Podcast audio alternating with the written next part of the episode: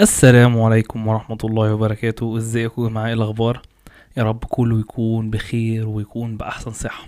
النهاردة إن شاء الله هنرجع نستكمل قصتنا وآخر مرة كنا اتكلمنا عن فتح القدس وفتح مصر ومن النهاردة إن شاء الله هنتكلم عن الفتوحات في العراق وأهم معركة حصلت مع الدولة الفارسية معركة القادسية.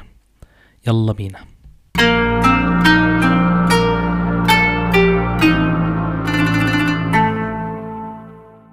قبل ما نتكلم عن معركة القادسية تعالوا سريعا نعمل ملخص للفتوحات الإسلامية والأحداث اللي حصلت في البودكاست لحد دلوقتي. بعد حروب الردة سنة 633 ما بعد الميلاد سيدنا أبو بكر الصديق رضي الله عنه بعد جيش أولا جيش للشام وجيش بقيادة سيدنا خالد بن الوليد رضي الله عنه للعراق عشان يبدأ الفتوحات عشان الجيشين يبدأوا الفتوحات الإسلامية في حتتين. خالد بن الوليد نجح نجاح باهر.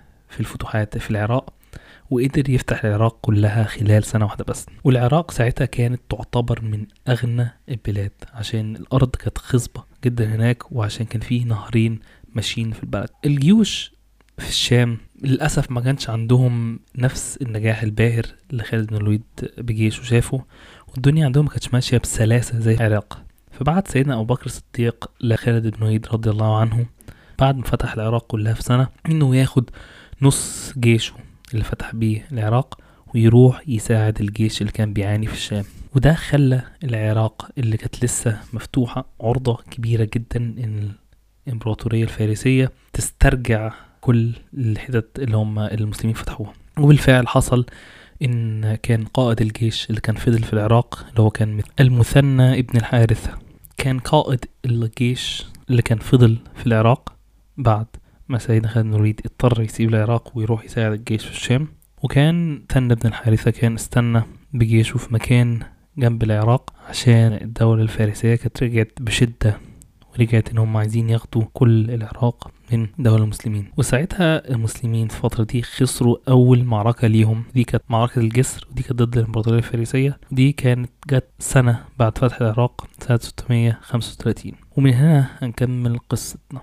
بعد هزيمة المسلمين بسنة في معركة الجسر الدولة الرومانية والفارسية لأول مرة في تاريخهم قرروا قرروا إنهم هيتحدوا وهيتحدوا بهدف واحد إنهم يهزموا المسلمين. فجت في سنة 636 قرروا إن هما الاتنين هيشنوا حرب عظيمة جدا جدا جدا في نفس الوقت ضد المسلمين. الدولة البيزنطية تشن حرب بأقوى القوى اللي عندها بكل الجنود ضد المسلمين في في اليرموك. والدولة الفارسية هتجمع أكبر وأقوى جيش عندها وتشن حرب ضد المسلمين في القادسية. ولو ده فعلا كان حصل والحربين كانوا حصلوا في نفس الوقت المسلمين ما كانش هيبقى عندهم فرصة حتى ولو بواحد في المية إنهم يكسبوا أي حرب من الحروب دي. فالحصل ساعتها إن سيدنا عمر الخطاب قرر بذكاء شديد إنه هيدخل في مفاوضات مع حد من الطرفين. فقرر ساعتها يدخل في مفاوضات مع الجيش الفارسي في القادسية عشان يقعد يأخر الحرب مع الجيش الفارسي لحد ما معركة اليرموك اللي إحنا اتكلمنا عليها من حلقتين مع الجيش الروماني تخلص. وبالفعل قدر بمفاوضات كتير مع الجيش الفارسي وفي المفاوضات دي كان بيحاول يقنع قائد الجيش الفارسي رستم إنه يدخل في الإسلام. أو إنهم يدوهم البلد ويدفعوا الجزية. وساعتها برضه عشان تبقوا عارفين اللي هما ليه مثلا الجيش الروماني ما ظبطوش مع الجيش الفارسي إن هما يستنوا معاهم وكده. ساعتها زي ما أنتوا عارفين ما كانش فيه ولا موبايل ولا إيميلات ولا أي حاجة من الحاجات دي. فالمعلومات أو الأخبار كانت بتتنقل ببطء شديد جدا جدا. حاجة زي دي كانت ممكن تاخد كذا شهر المعلومة دي إن هم توصل لهم في الناحية التانية من البلاد. حتى كانت في قصة لذيذة حصلت في المفاوضات دي إن الفرس كانوا في مرة عايزين يهينوا المسلمين فكان في رسول بعت الجيش الفارسي فحطوا زي باسكت فيه تراب من الأرض فوق رأس الرسول ده وبعتوه لجيش المسلمين. وساعتها المسلمين خدوا الحركة دي كعلامة ليهم إن الفرس عايزين يدوهم الأرض يدوهم الأرض دي خلاص أرض العراق. والمسلمين ساعتها زي انبسطوا جدا وبدأوا يشجعوا بعض وكده إن هم الجيش الفارسي عايز يستسلم ويدوهم الأرض. وطبعا الجيش الفارسي ساعتها ندم ندم شديد إن هم على الحركة دي عشان اتخذت بشكل غلط. وبالفعل زي ما قلت لكم نجحت خطة سيدنا عمر الخطاب رضي الله عنه نجاح باهر والمعركة بتاعت القادسية مع الجيش الفارسي اتأخرت. ومن بعد ثلاث شهور من معركة اليرموك بدأت معركة القادسية. بالنسبة لوضع المسلمين في الحرب دي كان في نقص جامد جدا جدا جدا من جنود المسلمين. ومعلومة برضو مهمة محتاجين تبقوا عارفينها إن كان بعد حروب الردة سيدنا أبو بكر الصديق رضي الله عنه كان طلع قرار إن أي حد من القبائل أو أي بني آدم من القبائل اللي كانت مرتدة ملوش حق إنه يدخل في الحرب ملوش حق إن هو يعني ينضم جيش المسلمين في أي حرب. دي كانت اولا عقاب ليهم وإهانة ليهم عشان كان شرف كبير جدا للمقاتلين ساعتها أو للرجالة ساعتها إن هم يدخلوا في الحرب.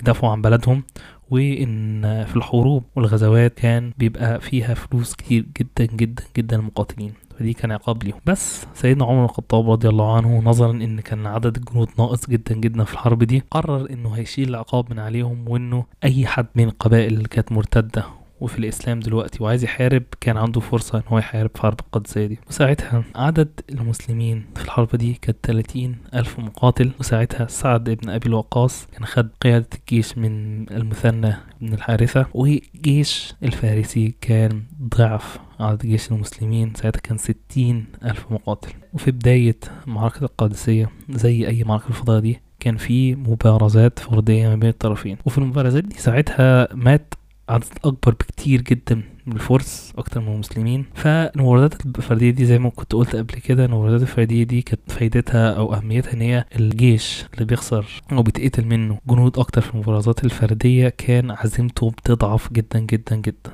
وبالفعل حصل ساعتها إن الجيش الفارسي اتقتل منه ناس كتير في المبارزات الفردية دي. فرستم قائد جيش فارسي قرر ان هم محتاجين يبدأوا الحرب على طول. فرستم عشان ما يهزش ثقة الجنود أكتر من كده.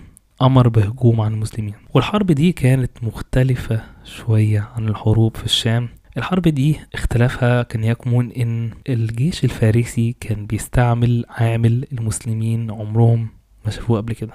الجيش الفارسي كان بيستعمل الفيلة عشان يركبوها مع الحصنة. والفيلة ساعتها كانوا يعتبر بقوة دبابة دلوقتي. والفيلة الفترة دي كانوا المسلمين تاني مرة يشوفوها بعد معركة الجسر المسلمين خسروا فيها. فالفيلة كانت مدية أفضلية كبيرة جدا جدا جدا للجيش الفارسي. وغير إن الفيلة ذات نفسهم كانوا بيدوسوا على الجنود وبيقتلوهم من غير أي حاجة كان بيبقى فيه راكب على الفيلة حد من الرماة فنظرا إن الفيل كان بيبقى عالي جدا كان بيبقوا بيبقوا من فوق قاعدين بيضربوا الجنود بيلقطوهم واحد تلو الآخر وقاعدين بيقتلوا فيهم بسهولة شديدة. فالمسلمين عرفوا أو كانوا عارفين إن هما لازم يتخلصوا من الفيلة بأي شكل من الأشكال. فعاصم بن عمرو كان قائد في الجيش المسلمين تلعب فكرة ذكية إنه لازم يقتل الناس اللي راكبين على الفيلة ويقتلهم إزاي؟ إن هو الرماة يضربوهم من فوق وحد من جنبهم حد هيجي جنب الفيل وهيقطع السراج بتاع الجلد اللي كانوا بيبقى رابطين الناس بيه. عشان أول ما الراجل يتقتل هيموت بعد كده يقطع السراج فالراجل يقع من فوق. فالفيلة تتخض وتتلخبط. وبالفعل ده حصل كان بيقتلوا الناس راكبين الفيل ويقطعوا السراج واللي بيحصل كان الفيل بيتلخبط جدا وبيبدأ يجري في كل مكان. فكان بدأ يبقى خطر على الجيش الفارسي زي ما هو خطر على جيش المسلمين. واليوم ده اليوم الأول عدد كبير جدا من الجيشين مات ومكانش فيه أي تقدم من الطرفين. اليوم التاني بدأ زي يوم اليوم الأولاني بالمبارزات الفردية. من سعد من طرف سعد ابن أبي الوقاص عشان يضعف عظيمة الجيش تاني الجيش الفارسي. واليوم التاني برضو المسلمين بدأ الت- التعزيزات تيجي من سوريا. زي ما قلت لكم كان في جيش كامل في سوريا كان بيحارب في معركة اليرموك. والجيش اللي كان في القادسية كان مستني الجزء ده من الجيش. والتعزيزات دي كانوا حوالي 6000 مقاتل وكان 6000 مقاتل مش جايين بس آه، بعددهم. لا كمان دول كانوا جايين بخبرة كبيرة جدا جدا جدا من معركتهم في اليرموك. وكان برضو قائد الجيش اللي كان جاي من سوريا عمل فكرة ذكية جدا إنه قسم الجيش كذا مجموعة وبدأ يبعت الجيش بدأ يبعت لكل مجموعة لوحدها عشان يبان إن كان كن كل شوية في جيوش تانية جاية للمسلمين. عشان ده كان عامل بيحطم عزيمه فرص إن هو المسلمين قاعد بيجي لهم تعزيزات كل شوية كل شوية مجموعة تدخل لهم كل شوية مجموعة تدخل لهم فحاجة زي دي ضعفت جدا عزيمه الجيش الفارسي. واليوم ده المسلمين كانوا بيهاجموا فيه أكتر بكتير من اليوم الأولاني عشان عامل الفيلة ما كان عامل الفيلة ما كانش موجود. ففي صحابي طلع بفكرة ذكية جدا. الصحابي القعقاع ابن عمرو. ساعتها ده كان برضو صحابي عبقري في الحروب. فكر إن دلوقتي الحصنة أنا دي حاجة نسيت إن الحصنة بتاعت الجيش المسلمين كانوا أول ما يشوفوا الفيلة كانوا بيهربوا على طول عشانه كان عشان كان الفيلة أول حاجة أكبر من الحصنة بكتير وكانوا معظم الوقت كان بيبقى أول مرة يشوفوا فيلة في حياتهم. عشان خلي بالكوا دول حصنة طول عمرهم عايشين في شبه الجزيرة العربية مكان ما فيهوش فيلة. فالقعقاع جه في دماغه طالما الحصنه كانوا خايفين من الفيلة وبيجروا منهم عشان حاجة أول مرة يشوفوها في حياتهم. إحنا ممكن نلبس الحصانة بتاعتنا حاجات شكلها غريب ومخيف عشان يخوفوا حصانة الجيش الفارسي. وبالفعل عملوا الفكرة دي والحصانة بتاعت الجيش المسلمين جزء منها لبسوا آه لبس مختلف زي الوحوش أو كده. وبالفعل جزء كبير جدا من الحصانة بتاعت الجيش الفارسي بدأت تهرب وده إدى أفضلية للجيش المسلمين. بس يوميها اليوم خلص وبرضه ما كانش في تقدم ملحوظ من أي طرف من الطرفين. بعدين بدأ اليوم الثالث. اليوم الثالث كان أصعب يوم على الطرفين. أولا من ناحية الجيش الفارسي الفيلة رجعوهم تاني بس المرة دي كانوا جاهزين إنه كانوا ماشيين جنب الفيلة جنود كتير جدا وفرسان عشان محدش يقطع السراج ال- اللي هم الرومان كانوا راكبين عليه.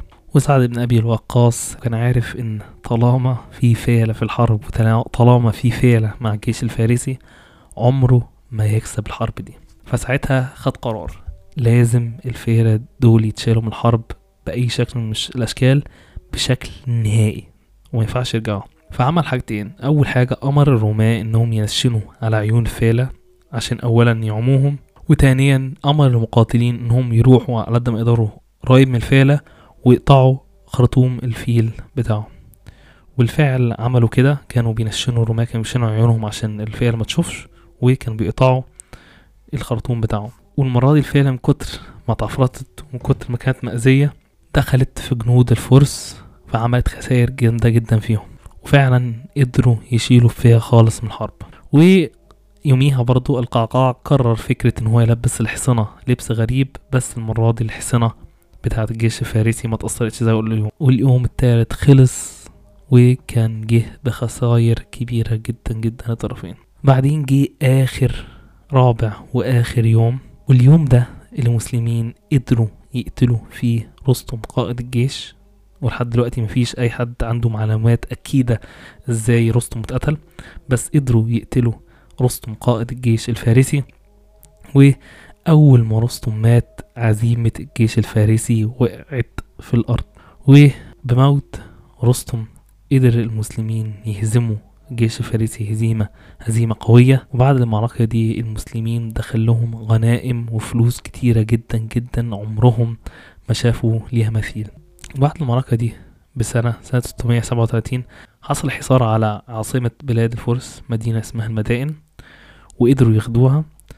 وبعد ما فتحوا مدائن قدر جيش المسلمين يفتحوا أجزاء من إيران وأذربيجان وساعتها يزيد إمبراطور المملكة قدر يهرب وبعدها في سنة 641 في آخر معركة ما بين الجيش الفارسي وجيش المسلمين معركة نهاوند قدر المسلمين يهزموا الإمبراطورية الفارسية لآخر مرة وقدروا يدمروا كل الجيش الفارسي. وبكده قدر سيدنا عمر بن الخطاب رضي الله عنه ينهي الإمبراطورية الفارسية أو الإمبراطورية الإمبراطورية الساسانية قدر يمحيها من الوجود. والإمبراطورية الساسانية دي كانت من أقوى وأعرق الإمبراطوريات على مر التاريخ. الإمبراطورية دي قعدت من 241 ل 641 وكانت تعتبر من أقوى الإمبراطوريات الفارسية. ومن هنا هنكون خلصنا كلام عن الفتوحات الإسلامية في عهد سيدنا عمر بن الخطاب رضي الله عنه. والمرة الجاية إن شاء الله هنتكلم عن إنجازات سيدنا عمر بن الخطاب رضي الله عنه كحاكم ولشعبه والإنجازات السياسية.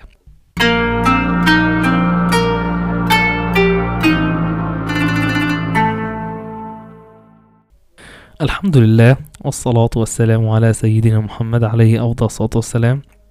يا رب يا جماعة الحلقة النهاردة تكون عجبتكم. وزي كل مرة لو أي حد عنده أي تعليقات أي اقتراحات يبعت لي على Islamic Stories Podcast على انستجرام وإن شاء الله هرد عليكم على طول. شكرا ومستنيكم الحلقة الجاية.